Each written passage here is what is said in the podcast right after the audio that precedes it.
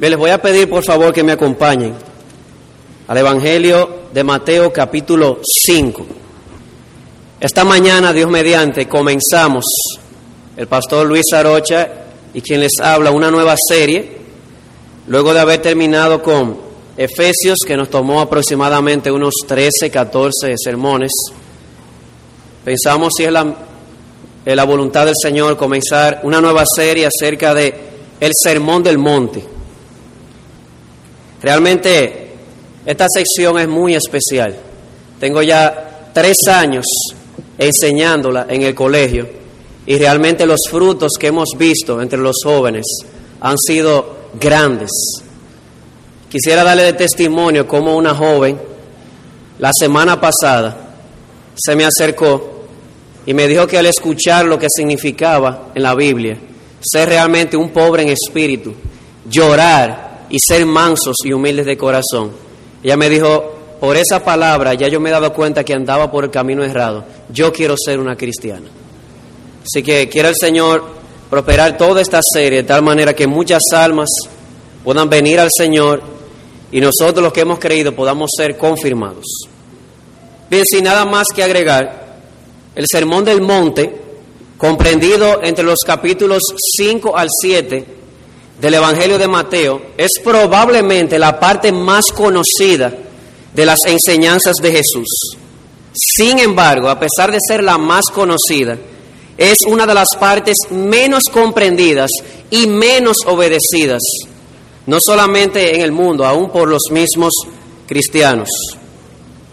En este momento el Señor se encontraba al inicio de su ministerio público, 30 años aproximadamente, inmediatamente después de su bautismo y tentación, Él comenzó a anunciar las buenas nuevas de que aquel reino de Dios que había sido prometido en el Antiguo Testamento había sido inaugurado. Él mismo, el Señor Jesucristo, quien es el Rey, había venido a inaugurar el reino de conquista prometido por Dios en el Antiguo Testamento. Y de eso, de, de hecho, de eso se trata todo el Sermón del Monte. Si tomamos, por ejemplo, el capítulo 4, versículo 23, se nos dice que Jesús recorrió toda Galilea enseñando en las sinagogas de ellos y predicando el Evangelio del reino. Así concluye el capítulo número 4. Jesús, comenzando su ministerio, luego de pasar su tentación y bautismo, ahora comienza a recorrer todas las ciudades de Galilea, de Galilea predicando el reino. Ese es el tema principal del Sermón del Monte y es sumamente importante que entendamos que el Sermón del Monte debe verse en este contexto. Su gran tema es el reino de los cielos, así le llama Mateo. Otra frase para referirse a lo que otros llaman el reino de Dios. Y usted dirá, hermano, entonces, ¿por qué Mateo le llama reino de los cielos a lo que los demás autores del Nuevo Testamento le llaman reino de Dios? Que es, como decíamos, el tema principal del Sermón del Monte. Posiblemente Mateo usó reino de los cielos precisamente porque era judío y estaba dirigido a judíos este evangelio. Y todos nosotros sabemos, o muchos de nosotros, que los judíos tenían como práctica no mencionar el nombre de Dios. Lo consideraban como muy santo, muy puro, muy glorioso como para ser pronunciado por labios inmundos. Así que posiblemente Mateo haya adoptado este eufemismo haya sustituido la palabra Dios por cielos. Y creo que además pudiera ser una táctica, ya que muchos judíos a quienes les fue dirigido este Evangelio de manera primaria tenían una mente un poco materialista acerca del reino. Y Mateo, al decir reino de los cielos, pudo haber corregido muchas mentes y haberles hecho entender a ellos que era un reino de más de naturaleza espiritual que de naturaleza material. Pero la razón principal, vuelvo y repito, se cree que es que él sustituyó el nombre de Dios, ya que era práctica entre los judíos no mencionar el nombre de nuestro Dios, eh, un nombre glorioso. ¿Y cuál es el propósito?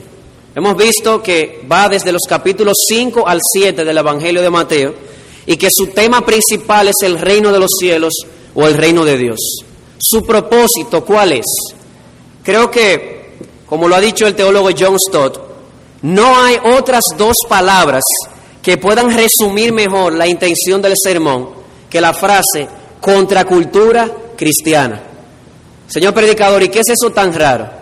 Puesto de manera aplatanada, como decimos aquí, lo que significa es que el propósito del Sermón del Monte es mostrar que quien debe dirigir y gobernar nuestras prioridades como ciudadanos del reino de Dios no debe ser la cultura reinante, sino la palabra de Cristo, quien es el rey del reino de Dios. Así que vuelvo y repito, el propósito es mostrar, ya que el tema es el reino de Dios, que los ciudadanos del reino de Dios, los integrantes del reino de los cielos, han de ser gobernados no por la cultura reinante, todo lo que pensemos, toda nuestra cosmovisión debe ser gobernada por la palabra de Cristo, el Rey, y no por la cultura reinante. En otras palabras, se nos llama en todo el sermón a ser diferentes al mundo. Y eso lo vemos en todas las partes de este sermón. Por ejemplo, en el capítulo 6, versículo 8 se nos dice, no os hagáis semejantes a ellos. Ese es el principio clave. No ser semejantes a los religiosos hipócritas que extendían sus oraciones para ser vistos. No ser semejantes a ellos que ayunaban y salían a la calle demacrados, como dicen aquí, para que la gente vea, wow, qué persona más santa. Jesús dice, no sean como ellos. Se nos manda también a ser diferentes a los gentiles cuya filosofía de vida es comida y bebida. Jesús dice, no se afanen por lo que han de comer o beber, no sean como ellos, que su ambición primaria sea el reino de Dios y su justicia, y todo lo demás será añadido, porque Dios conoce nuestras necesidades. Así que capítulo 6 y 5 al capítulo 7. El tema principal es el reino de Dios y el propósito es mostrar que los integrantes del reino deben ser diferentes al mundo. ¿Por qué? Porque nuestra filosofía, nuestra constitución no debe estar gobernada por la cultura reinante, sino por la palabra del rey, el Señor Jesucristo, quien vino al mundo, entró a la historia para inaugurar el reino de conquista de Dios prometido en los tiempos del Antiguo Testamento. Obviamente este es el bosquejo general, van a haber muchos particulares. Primero vamos a ver en todo el Sermón del Monte el carácter del cristiano, descrito en la sección llamada las bienaventuranzas, capítulo 5, versículo 3 al 12. Luego vamos a ver la influencia del cristiano. Cuando él tiene este carácter descrito en las bienaventuranzas, eso tiene un efecto en el mundo, que él va a ser luz y va a ser sal. Luego vamos a ver la justicia del creyente. Vista con este contraste de que ustedes oyeron que fue dicho, mas yo os digo, dice Jesús, mostrando que la justicia del ciudadano del reino debe ser superior a la de cualquier fariseo o, eh, fariseo o escriba. ¿Por qué? Porque es una justicia que debe venir del corazón y no una justicia meramente externa. Luego vamos a ver la piedad del cristiano, particularizando allí la oración, el ayuno y la limosna. Luego vamos a ver la ambición del cristiano. ¿Quién ha dicho que todo tipo de ambición es mala? Jesús dice que tu ambición no sea lo que vas a comer, lo que vas a beber, lo que vas a vestir, pero sí hay una ambición que debe buscar todo ciudadano del reino. Y esa ambición es nada más y nada menos que el reino de Dios y su justicia. Luego pasamos a ver las relaciones del cristiano en el capítulo 7. La relación con Dios como Padre, la relación con el prójimo, la relación con uno mismo. Y luego se va a concluir viendo la entrega del cristiano a la voluntad de Dios con la parábola de los dos cimientos. En otras palabras, aquel que edificó sobre la roca y aquel que edificó sobre la peña, sobre la arena. Así que ese es más o menos, a grosso modo, el bosquejo que vamos a tener o vamos a seguir a lo largo del Sermón del Monte. En el día de hoy vamos a ver la primera parte, el carácter del cristiano descrito en las bienaventuranzas. Pero no se preocupen, no vamos a verlas todas. Realmente son muchas, y yo no lo digo simplemente por el tiempo y el calor, es que son tan gloriosas cada una que no podríamos verlas todas en un solo sermón. Entonces, ¿qué vamos a hacer? En el día de hoy voy a centrarme en las tres primeras, en esta mañana. En la noche, el pastor Luis le iban a tocar las otras tres, pero me dijo, nada más voy a tratar una porque me emocioné y me extendí demasiado. Amén. Así que vamos a verlo así. En el día de hoy vamos a ver entonces cuatro, tres en la mañana y una en la tarde. Hemos visto hasta ahora el Sermón del Monte se extiende desde el capítulo 5 hasta el capítulo 7 de Mateo. Dijimos que el tema principal es el reino de Dios y que su propósito es mostrar que los ciudadanos del reino han de ser diferentes a la cultura reinante. Dice el capítulo 6, no seáis semejantes a ellos, ni a los religiosos hipócritas, ni a los paganos que buscan los asuntos de este mundo Luego vimos el bosquejo que vamos a seguir, el carácter, la influencia, la justicia, la piedad, la ambición, las relaciones y la entrega de todo ciudadano del reino. Dijimos entonces que en esta mañana vamos a comenzar con el carácter del cristiano, carácter del ciudadano del reino, que está descrito en lo que conocemos como las bienaventuranzas. Y esta mañana, Dios mediante, vamos a ver las tres primeras. Pero primero vamos a ver eh, unas cuantas consideraciones de los primeros dos versículos. Leo nuevamente. Dice, viendo la multitud, subió al monte y sentándose vinieron a él sus discípulos. Y abriendo su boca les enseñaba, diciendo, y ahí comienzan las bienaventuranzas. Lo primero que se nos menciona allí es el escenario de este sermón. Claramente el versículo 1 dice, subió al monte. Y es importante, como les decía hace un momento, conectarlo con el capítulo 4. Se nos dice que Jesús andaba por toda Galilea predicando el Evangelio del Reino, con señales y prodigios que autenticaban su mensaje, y multitudes venían tras Jesús. Y el capítulo 5 comienza con estas palabras, viendo la multitud, él subió al monte. Realmente no se sabe a ciencia cierta a cuál monte él subió, lo que sí se sabe es que, o muchos expertos han concluido, en que el monte al cual él subió estaba en la costa norte del mar de Galilea, donde él estaba predicando. Lo segundo que vemos allí es los receptores del mensaje. El versículo 1 dice, vinieron a él sus discípulos. Y esto es sumamente interesante, porque una lectura superficial parecería sugerir como que Jesús le huyó a la multitud para irse solo con sus discípulos al monte. De hecho, leí un comentario una vez que decía que este fue el primer retiro cristiano que se celebró. Jesús se, separó de la multitud para irse con sus discípulos solamente al monte. Pero como ha señalado el exégeta Donald Carson, eso sería demasiado pedirle al texto. De hecho, hay razones para pensar que la multitud también estaba dentro del grupo de los receptores, la multitud que le seguía. Y Carson da dos razones. Primero, la palabra discípulo en el libro de Mateo no necesariamente se refiere a un apóstol o a un discípulo creyente. En el libro de Mateo la palabra discípulo también pudiera sugerir o referirse a una persona que en un momento determinado se sienta a aprender de otra persona. Y la segunda razón que da Carson para mostrar que aquí los discípulos no necesariamente eran los discípulos creyentes, sino toda esta multitud que iba tras él para aprender, queda corroborado con, los, con el versículo 28 del capítulo 7, que es donde termina el sermón. Escuchen cómo dice, y cuando terminó Jesús estas palabras, la gente se admiraba de su doctrina. Eso explica también por qué en el capítulo 6 eh, y en el capítulo 7 Jesús está tratando de invitar a las personas a entrar al reino de Dios, entrar por la puerta estrecha. Entonces, cuando vemos esas consideraciones, la palabra discípulos, no necesariamente un discípulo creyente, sino una persona que se sienta a aprender. Y en segundo lugar, como en el Sermón del Monte hay invitaciones a entrar al reino y como al final se nos dice que todos se admiraban Aquí la palabra todos en el griego es oglos, que puede traducirse como multitud también.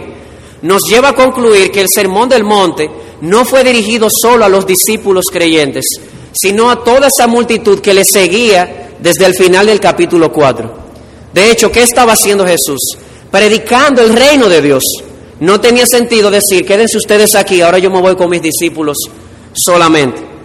Así que vemos el escenario, vemos los receptores y en tercer lugar, vemos allí la actitud de Jesús.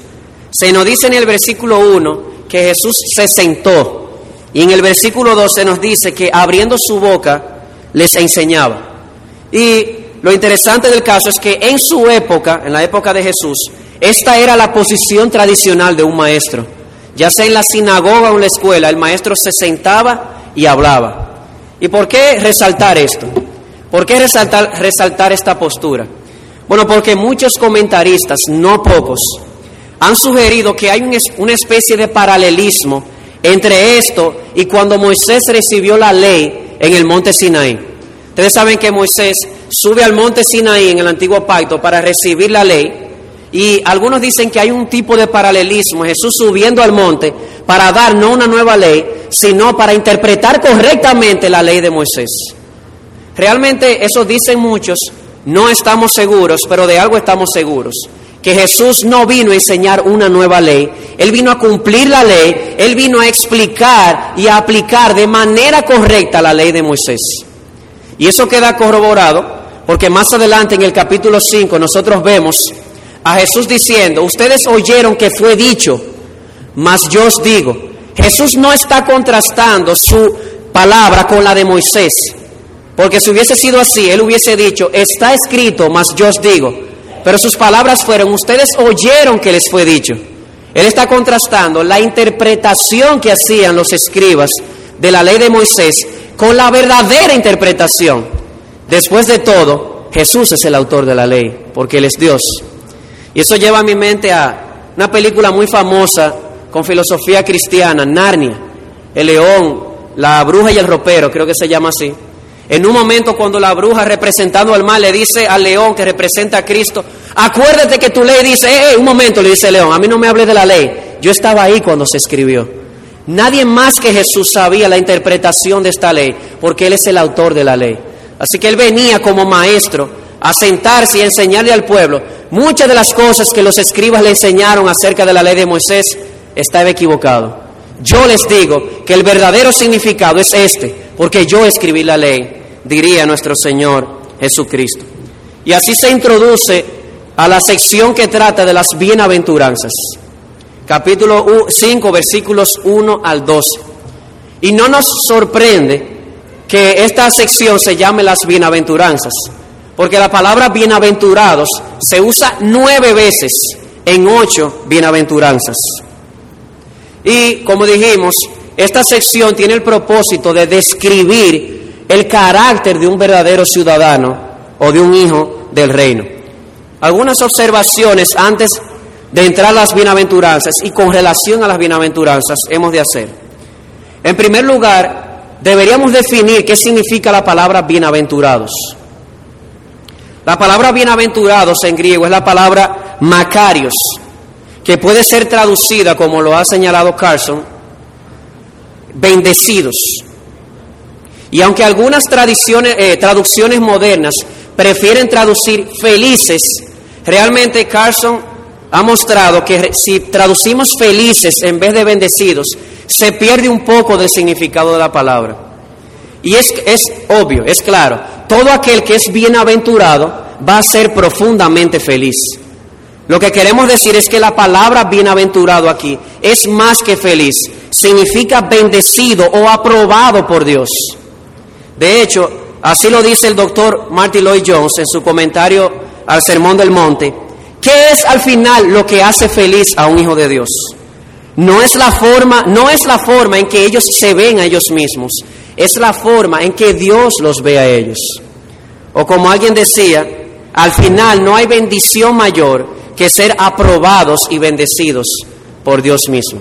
Así que la palabra bienaventurados más que felices que está incluido, implica bendecidos o aprobados por Dios. Y es eso lo que al final me hace feliz.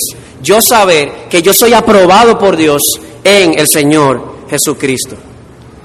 Notemos también que en cada bienaventuranza la bendición o la promesa está conectada de manera, eh, de una manera orgánica con la cualidad. Fíjense que dice, bienaventurados los que tienen hambre y sed de justicia, porque la bendición serán saciados. Bienaventurados los que lloran, porque serán consolados. Nótense cómo cada bendición está conectada de una manera orgánica a la cualidad que se está describiendo. Y en tercer lugar, Fíjense hermanos cómo la primera y la última bienaventuranza tienen la misma promesa. Bienaventurados los pobres en espíritu porque de ellos es el reino de los cielos. Y la última bienaventuranza dice, bienaventurados los perseguidos porque de ellos es el reino de los cielos. ¿A qué se debe esto? Carlson sugiere que era una manera, es una figura literaria que se llama principio de inclusión y lo que, lo que se infiere de ella es que todo lo que está entre esa primera y esa última bienaventuranza, todo está bajo el mismo tema. Repito, la primera y la última bienaventuranza tienen la misma promesa. A eso se le ha llamado principio de inclusión, para resaltar de que todo lo que está entre esas dos promesas está dentro del mismo tema. ¿Y cuál es el tema? El reino de Dios, pero de manera más específica, cuál es el carácter del ciudadano del reino de Dios. Así que bienaventurados, bendecidos o aprobados por Dios. Cada bendición está conectada de manera intrínseca o de manera orgánica a la cualidad. Y notemos cómo todo esto, entre la primera y la última bienaventuranza, que tienen la misma promesa, están bajo el mismo tópico. Ahora bien, ¿cuáles son las tres primeras bienaventuranzas? ¿Qué es lo que vamos a ver en esta mañana? Vamos a leer los versículos 3 al 5. Bienaventurados los pobres en espíritu, porque de ellos es el reino de los cielos. Bienaventurados los que lloran, porque ellos recibirán consolación. Bienaventurados los mansos, porque ellos recibirán la tierra por heredad. Vamos entonces a comenzar con la primera. Bienaventurados los pobres en espíritu. De eso vimos un poco la semana pasada con nuestros predicadores invitados sin embargo, vamos a tratar de ver de dónde sale esta definición. Pero antes de ver qué es pobreza en espíritu, vamos a ver lo que no es ser pobre en espíritu. En primer lugar, ser pobre en espíritu no se trata de una pobreza económica o una pobreza material. De hecho, vemos en la Biblia que hay personas pobres económicamente y que son impíos. La Biblia habla de aquellos pobres que tienen el deseo de enriquecerse y que caen en el lazo del diablo. Y de la misma manera la Biblia también nos habla de ricos materialmente hablando que han sido siervos de Dios a través de, toda la historia de la redención. Así que pobres en espíritu no se refiere a pobres económicamente. Tampoco se refiere a una ignorancia espiritual o a un pobre conocimiento de lo espiritual. Porque cuando vamos a las escrituras vemos que una persona pobre en conocimiento espiritual no se le llama bienaventurado. Al contrario, se dice que mi pueblo pereció por falta de conocimiento. Así que no estamos hablando de un pobre conocimiento espiritual, tampoco de una pobre espiritualidad. Nosotros vemos cómo en el libro, en la epístola a los Corintios, se les reprende una y otra vez y cómo disciplinó a muchas personas en esta iglesia, sobre todo por su pobre espiritualidad y por portarse como carnales, dice Pablo textualmente. Tampoco se trata de una deficiencia de vitalidad y coraje. Quieren una persona más vital y con coraje que el apóstol Pedro, y era un hombre de Dios. No se trata tampoco de pobreza del Espíritu Santo Espero que eso haya quedado claro con la serie Los Efesios, donde se nos manda a buscar constantemente la llenura del Espíritu. Así que la pobreza en espíritu no es una condición pobre de manera material, no significa tener un pobre conocimiento espiritual, no significa ser espiritualmente pobre o pobre de manera eh, espiritualmente pobre. Tampoco significa deficiencia de vitalidad y coraje, tampoco significa pobreza del Espíritu Santo. Entonces, ¿qué significa? Yo creo que para poder ver el significado, vamos a tener que ir a la fuente de esta frase. Nosotros comenzamos a ver esta frase en el Antiguo Testamento. Vamos a ir a tres pasajes y de esos tres pasajes vamos a sacar las características para entonces traer una definición. El primero de ellos está en el Salmo 51. Vamos allá, por favor. Salmo 51, versículos 16 y 17. Dice así la escritura, porque no quieres sacrificio que yo lo daría. Recuerden el contexto de este salmo. David, con su pecado de haber asesinado, de haber adulterado, de haber mentido, es enfrentado por el profeta Natán y él expresa estas palabras de arrepentimiento.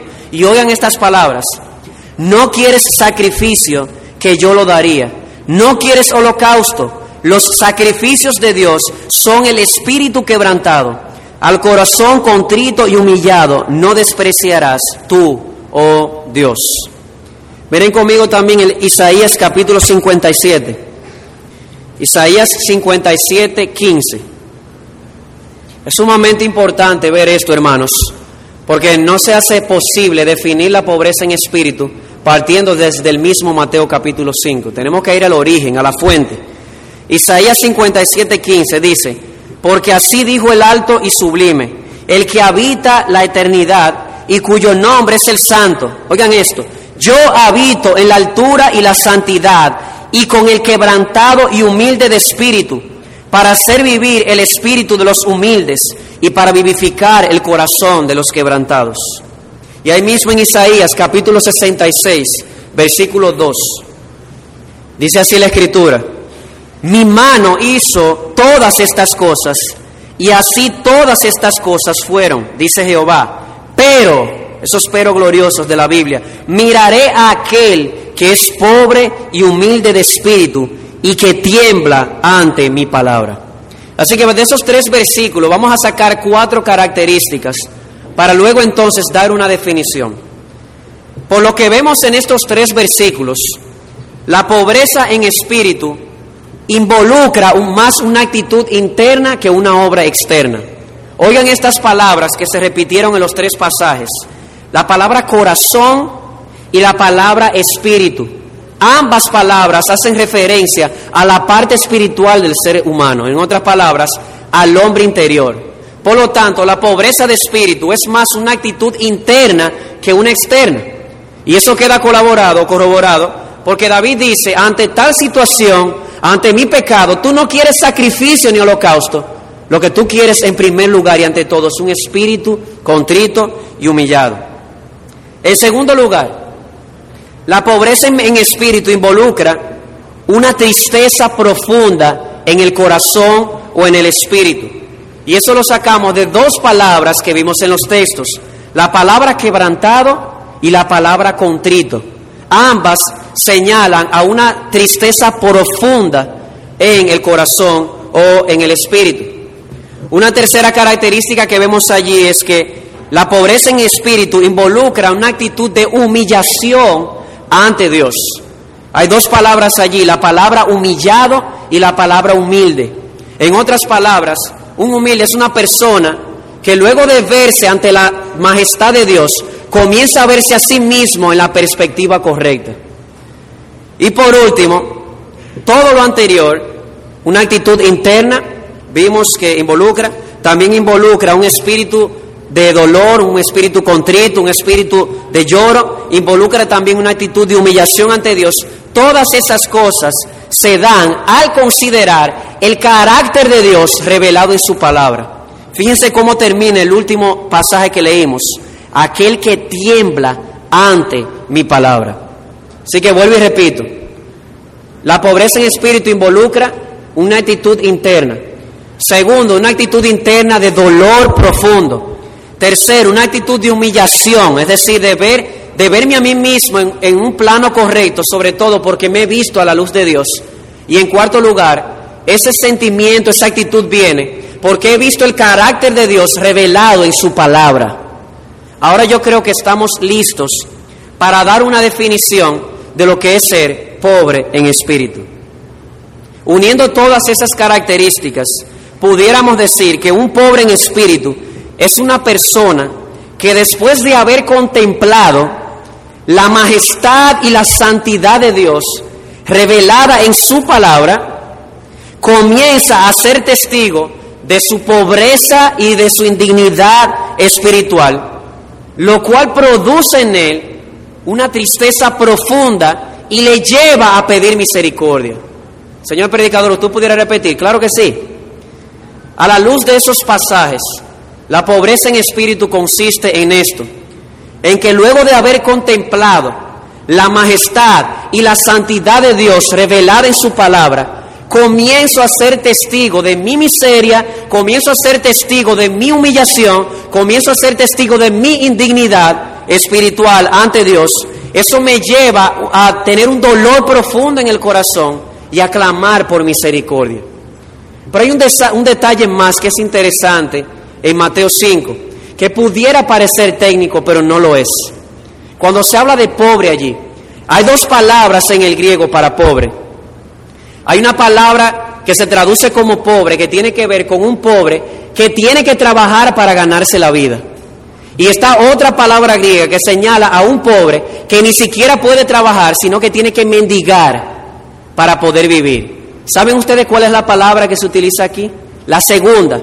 Estamos hablando de una persona, amados hermanos y amigos, que después de haberse visto ante la majestad de Dios, comienza a ver que delante de Dios está, como dice Lloyd Jones, en bancarrota espiritual, que no tiene nada que ofrecerle a Dios y que lo único que puede hacer es abrir sus manos, no para darle a Dios, sino para recibir la justicia que Dios me da en Jesucristo. Y un ejemplo de esto lo tenemos en el publicano, allí en Lucas 18, subieron un fariseo y un publicano a orar. Y oigan las palabras del publicano. Mas el publicano estando lejos, no quería ni aún alzar sus ojos al cielo. Hay un sentido de indignidad, hay un sentido de humillación, sino que se golpeaba el pecho diciendo, Dios, sé propicio a mí, pecador. Eso es ser pobre en espíritu. ¿Y saben cómo termina el pasaje? Dice, ese se fue a su casa justificado. ¿Saben por qué? Porque la escritura enseña que al humillado y al, pobre en espíritu Dios no desechará, sino que Él mirará con favor y morará con aquel que es pobre y humilde en espíritu. Así que, amado amigo, que tú que nos acompañas en esta mañana, si tu actitud es como la del fariseo que oró también, el fariseo era una persona moralmente intachable ante los ojos de la sociedad y se jactaba de ello, Señor, gracias porque yo no soy ni ladrón, ni adúltero, ni como este publicano. Y el publicano decía, Señor, sé propicio a mi pecador.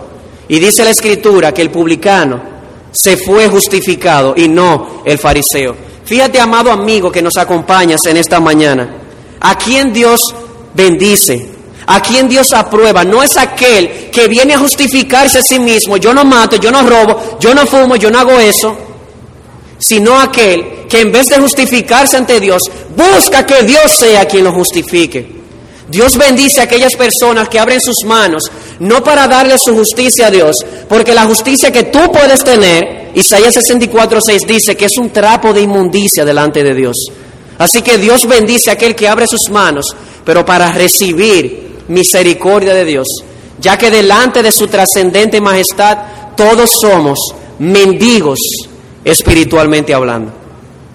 Y tú, amado hermano, que estás aquí, no vayas a pensar que el ser lo contrario de esto solamente se da entre los inconversos. Escucha lo que Jesús le dijo a una iglesia en la Odisea, en Apocalipsis capítulo 3. Porque tú dices, hablándole a la iglesia en la Odisea, yo soy rico y me he enriquecido y de ninguna cosa tengo necesidad. Y el Señor agrega, y no sabes que tú eres desventurado, miserable, pobre, ciego y desnudo. En otras palabras, aún los mismos creyentes en algunas, en algunas oportunidades nos comportamos de manera contraria a lo que deberíamos ser o a lo que somos, pobres en espíritu. Y cuando nosotros tenemos esa actitud de pensar que somos ricos espiritualmente hablando, estamos revelando que no estamos viendo a Dios. Porque cuando vemos a Dios, ¿cuál va a ser el resultado?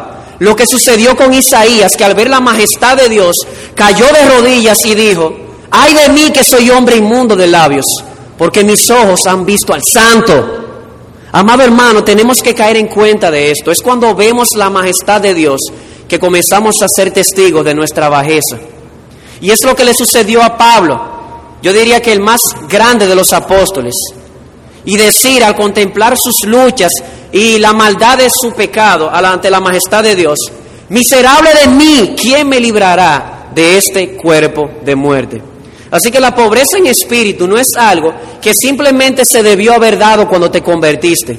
No, la pobreza en espíritu es un estilo de vida que deberíamos mostrar. Va a reflejar que diariamente estamos buscando el rostro de Dios y que al ver su trascendencia caemos de rodillas, maravillados de que a pesar de nuestra propia pobreza, el Señor ha tenido misericordia de nosotros.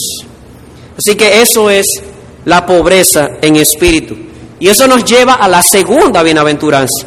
Ahí en Mateo capítulo 5, versículo 4, bienaventurados los que lloran, porque, de, porque ellos recibirán consolación. Esta segunda bienaventuranza está íntimamente conectada a la anterior.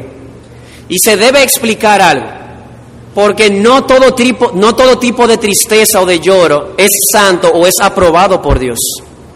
La Biblia en 2 Corintios capítulo 7 nos habla de una tristeza que es según el mundo y que lleva a la condenación. Pero también nos habla de una tristeza según Dios que lleva al arrepentimiento. De ese es que estamos hablando, de la tristeza que es según Dios. No se está hablando aquí de una persona que llora por un ser querido. Estamos hablando de una persona que llora por haber perdido su inocencia original. Una persona que llora al ver su pobreza espiritual. Pero antes de llegar ahí con más detalle, veamos lo que no significa llorar, según el texto, o según las escrituras. De manera negativa, eh, si bien es cierto que son bienaventurados los que lloran, según el texto, no queremos decir con esto que el cristiano debe estar siempre deprimido y siempre lloroso. No, no, no. El cristiano no debe encajar con este estereotipo de aquella niña que un, un día dijo, ese burro debe ser cristiano. ¿Y por qué? ¿Tú no le ves la cara de aburrido? No, no, no, no. El cristiano debería ser la persona más gozosa del mundo. ¿Saben por qué? Porque ha sido testigo de que a pesar de su pobreza espiritual, ha recibido misericordia de parte de Dios. Así que llorar no significa esto. ¿Qué es entonces el llorar? Como les decía eh, hace un momentico, esta bienaventuranza está íntimamente conectada a la anterior. La persona ha venido a la palabra de Dios. La persona ha visto en la palabra de Dios el carácter, la santidad de Dios, quien es luz y en quien no hay tinieblas. Él se convence de que realmente está en bancarrota espiritual, no tiene nada que darle a Dios, no tiene ninguna justicia y la que tiene es un trapo de inmundicia. ¿Y el resultado cuál es? Esto le lleva a llorar en la presencia de Dios. Ese es el lloro que Dios aprueba.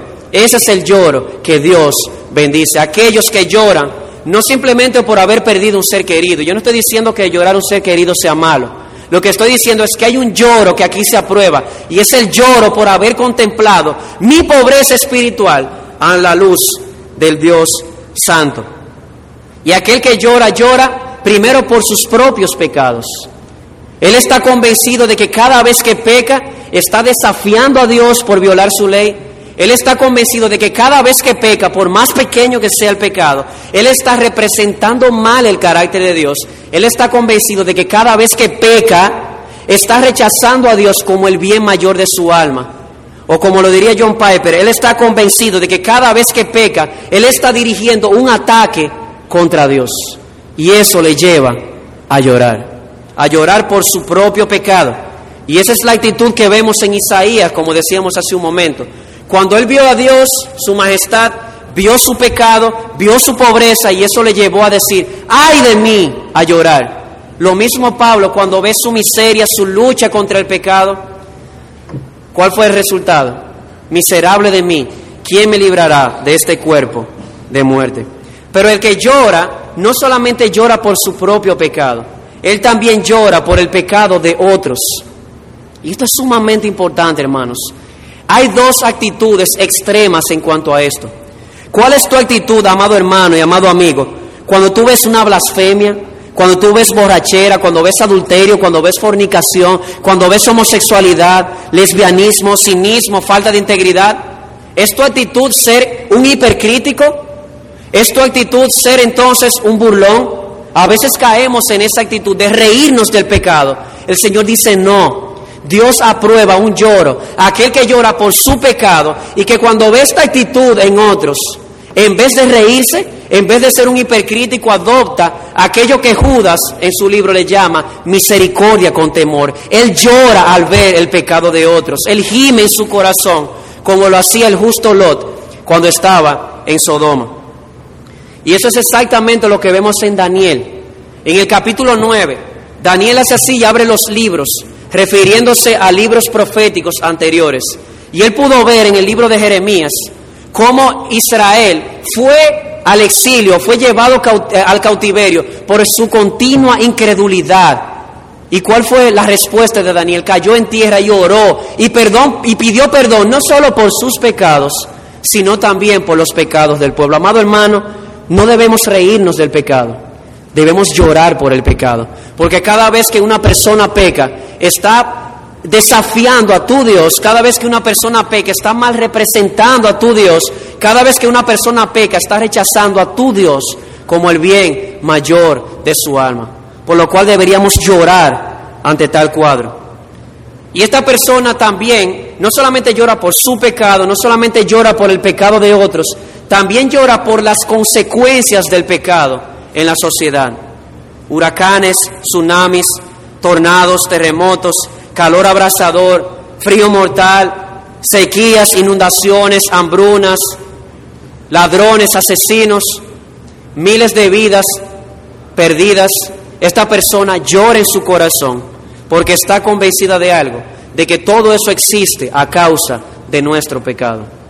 Así que esta persona al verse ante Dios, al ver su majestad, al ver su propia pobreza espiritual, él llora llora ante la presencia de Dios, no solamente por sus pecados, también comienza a llorar por el pecado de otros y por los efectos del pecado en la sociedad. Y usted preguntará, señor predicador, ¿y por qué son bienaventurados estos?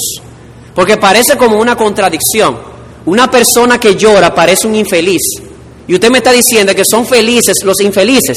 ¿Es eso lo que me está diciendo? Sí, es eso lo que te estoy diciendo, amado amigo. Que Dios promete bendecir a las personas que lloren de esta manera. Él dice que los que lloran recibirán consolación. Y esta consolación la podemos ver en tres aspectos. Imagínense esta persona contemplando ante la majestad de Dios su bancarrota espiritual, lleno de dolor, viendo su miseria. Qué gozo le es saber que esa justicia que él no tiene ante Dios, Dios la ha revelado por medio de Jesucristo. Y que en Jesucristo todo aquel que en Él cree no se pierde, sino que tiene vida eterna. Así como decía el pastor Newton en una oportunidad, sus lágrimas y su dolor se tornan en gozo. Al ver a aquel que fue levantado en la cruz, como la serpiente que fue levantada en el desierto, para que todo aquel que en Él cree no se pierda, mas tenga vida eterna. Y eso no solamente ocurre en tu conversión, amado hermano. Diariamente, cuando tú ves tus pecados y dices como Pablo, miserable de mí, y viene la angustia, viene el dolor, a veces la depresión, Dios te dice, mi hijo, no te quedes mirándote a ti, saca tu mirada de ti y dirige tu mirada a la cruz de Jesucristo, aquel que murió en la cruz para pagar por todos tus pecados, sin importar el color o el tamaño. Y ahí viene el consuelo. Y no solamente eso, el que llora de esta manera es consolado con la bendita esperanza de la gloria venidera. Pablo dice en Romanos 8 que las aflicciones del tiempo presente no se comparan con la gloria que ha de venir. Por lo tanto, la esperanza de esa gloria que ha de venir me ayuda a yo atravesar por las aflicciones presentes con gozo y con consuelo. Eso fue lo que dijo Pablo en 2 Corintios la tribulación que pasó en Asia. Sin embargo, él dice que él llama a Dios el Padre de toda consolación, porque utilizó a otras personas que habían sido consoladas por Dios para consolarlo a él. Así que, amado hermano, a los que lloran hay consuelo aquí y ahora. Pero no solamente eso, tendremos consuelo futuro. Escucha estas palabras. Enjugará Dios toda lágrima de los ojos de ellos y ya no habrá muerte, ya no habrá más llanto, ni clamor, ni dolor, porque las primeras cosas pasaron. Amado hermano, si tú eres consciente y testigo de tu propia miseria, y eso te lleva a llorar ante Dios como un niño y abrazar su misericordia, recibirás consolación, aquí y allá también, porque allá Dios mismo en persona, la persona de su Hijo Jesucristo, enjugará toda lágrima de tus ojos. Así que, amado amigo, espero que no te quepa ya ninguna duda de por qué son bienaventurados y felices estos infelices. Ellos son infelices al principio, pero Dios torna su tristeza en gozo, torna su clamor en alabanza, cuando pueden ver a aquel que murió por sus pecados, que le vistió con su justicia, para que un día estemos con Él, en cielo nuevo y tierra nueva, donde mora la justicia. Y eso nos lleva a la tercera, ya para concluir. Bienaventurados los mansos, porque ellos recibirán la tierra por heredad. Esta palabra manso en el griego, la palabra praus, significa literalmente suave, humilde, considerado, cortés y por supuesto el dominio propio que se necesita para ejercer todas esas cualidades. Voy a repetir, la palabra implica o señala suavidad en el trato, humildad, consideración, cortesía y por supuesto dominio propio para llevar a cabo esas cualidades, como lo ha señalado John Stott. Y alguien dirá, ok, interesante, usted mencionó la palabra humildad. La palabra manso aquí puede ser traducido como humilde, otras versiones así lo tienen. Y usted dirá, ok, ¿qué diferencia entonces hay entre esta bienaventuranza y la primera bienaventuranza? Ya que la primera, la pobreza en espíritu, se describió como un, se describió como un espíritu humillado, humildad. Esta también. Así que hay una relación, pero hay una diferencia. ¿Dónde está la diferencia? Bueno, a saber, la pobreza en espíritu tiene que ver con una humildad que viene cuando nosotros vemos a Dios. Tiene que ver con relación a Dios. Mientras que la mansedumbre tiene que ver con el trato hacia el prójimo. Y fíjense cómo hay una, una conexión entre todas. Yo un día, ante la majestad de Dios, llego a ser consciente de mi pobreza espiritual. Eso me lleva a llorar como un niño ante Dios, a pedir perdón. ¿Por qué? Porque ya yo he visto lo que soy delante de Dios. Pero ¿qué sucede, amado hermano? Cuando tú ves lo que tú eres delante de Dios, eso debería mostrarse en la manera en que tú tratas al prójimo. Alguien decía en una ocasión, cuando nos vemos a la luz de Dios, cuando nos vemos a la luz de la cruz, todos somos iguales, todos estamos bajo la misma condición. Y eso debería manifestarse en el trato hacia el prójimo. Y usted diría, ¿y cómo se manifiesta esta mansedumbre, esta humildad para con el prójimo? Bueno, de manera negativa, esto no es una debilidad, como el mundo piensa. ¿Han oído la frase manso pero no menso? Eso tiene mucho de verdad. Porque si hay alguien que es de todo menos un menso, es este manso, y ustedes van a ver por qué, cuando vean la promesa que Dios le hace a estas personas. Así que no se trata de mensedumbre, se trata de mansedumbre, no es una debilidad. Les voy a mostrar que es una fortaleza. En segundo lugar, esta mansedumbre no se manifiesta como indecisión o timidez.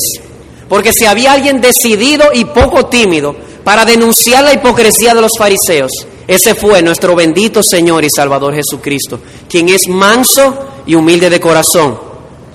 Tampoco se trata de ser inseguro o de ser de aquellos que son derribados con el primer golpe.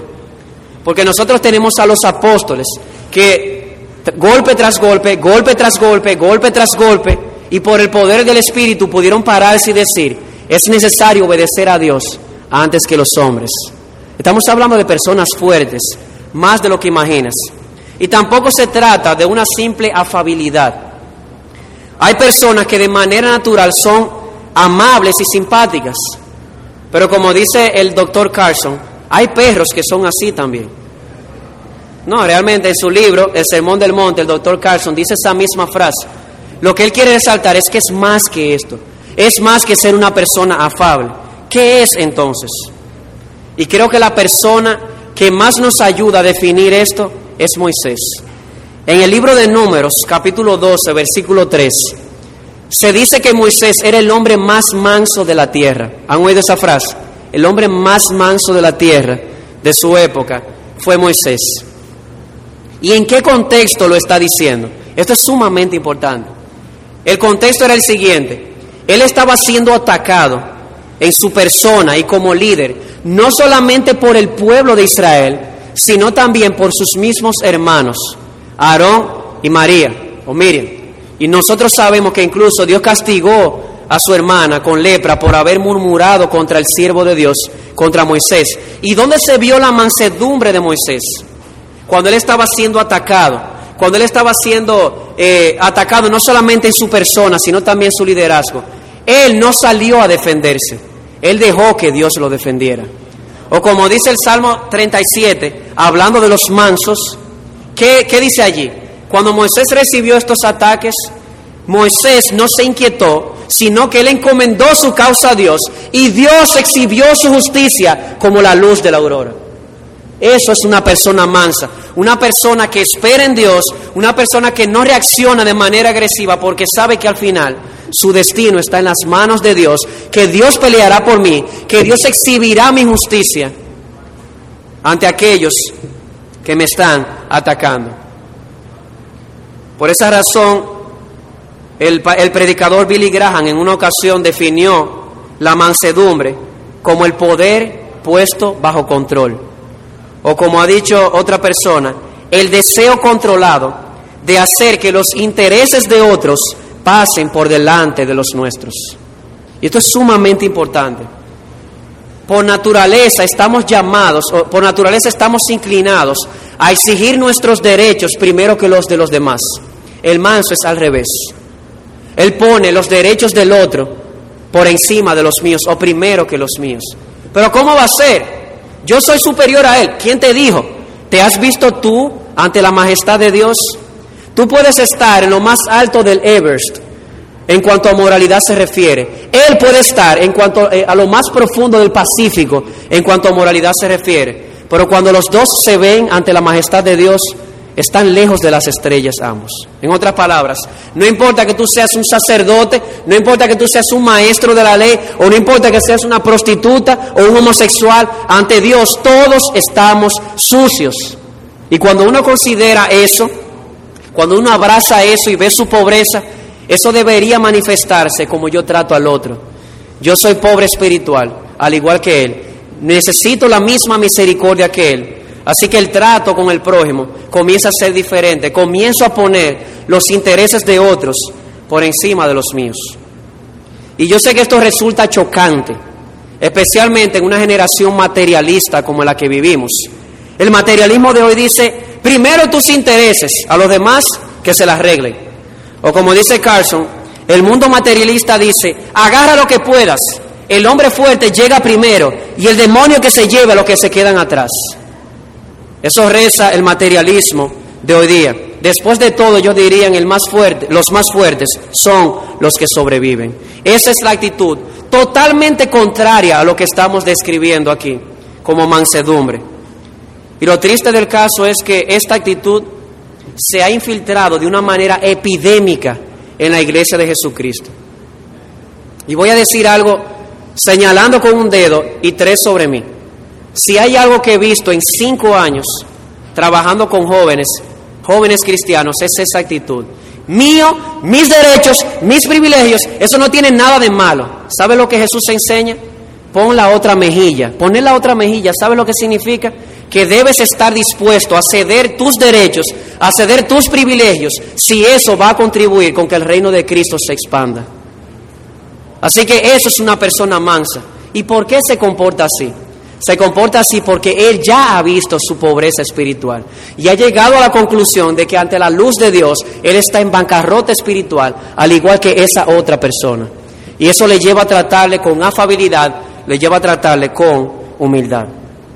Y usted dirá, señor predicador, pero usted dijo hace un momento que el manso no es un menso, pero no está siendo menso el manso cuando cede sus privilegios. No, un rotundo no. Es todo lo contrario, amado amigo. Él pone los intereses de los otros por encima de los de él. ¿Saben por qué?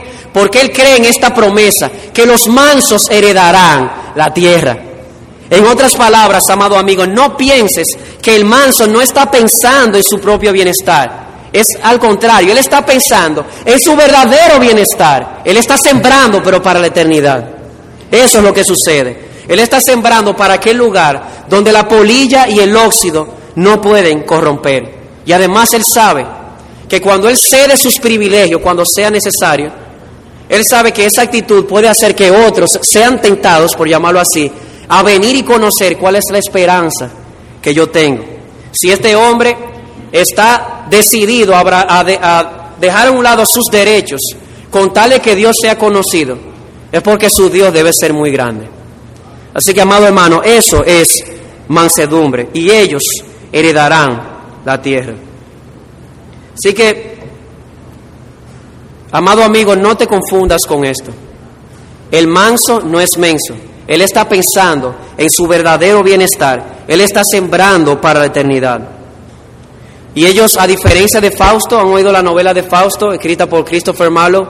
Fausto, que decidió abrazar las cisternas agrietadas de este mundo y dejar pasar la fuente inagotable de vida que es la bendición de Dios, y al final se arrepintió. Eso es lo que hace el materialista. El materialista dice, él mira a Dios, la fuente de agua viva, mira las cisternas agrietadas del mundo y él dice, yo prefiero las cisternas agrietadas del mundo. Eso es ser menso, espiritualmente hablando. El manso dice, no, yo quiero a Dios la fuente de agua viva y tengo la esperanza de que como soy heredero de Dios y coheredero de Jesucristo, escucha esto, amigo materialista, los mansos heredarán la tierra. Esa es la promesa de nuestro Señor. En una tierra nueva, en un cielo nuevo, donde mora la justicia y donde no va a haber lloro, ni clamor, ni muerte, ni maldición. Así que, amado amigo, yo te ruego, como si de mí dependiera en esta mañana, que ahí en tu silla donde tú estás sentado, tú comiences a clamar y le pidas a Dios que te muestre tu bancarrota espiritual. Y que una vez tú hayas visto tu bancarrota espiritual, tú puedas llorar ante su presencia por tu pecado, por los pecados de aquellos que te rodean, por las consecuencias del pecado en el mundo y eso te lleve a tú tratar al prójimo con humildad, con dulzura, con ternura. Sobre todo porque te has dado cuenta que están los dos al mismo nivel ante la majestad y la trascendencia de Dios. Así que eso es todo por esta mañana. Y es nuestra oración que Dios tome esta palabra y lo selle, la selle en lo más profundo de nuestro corazón. Al Señor sea la gloria por siempre. Amén.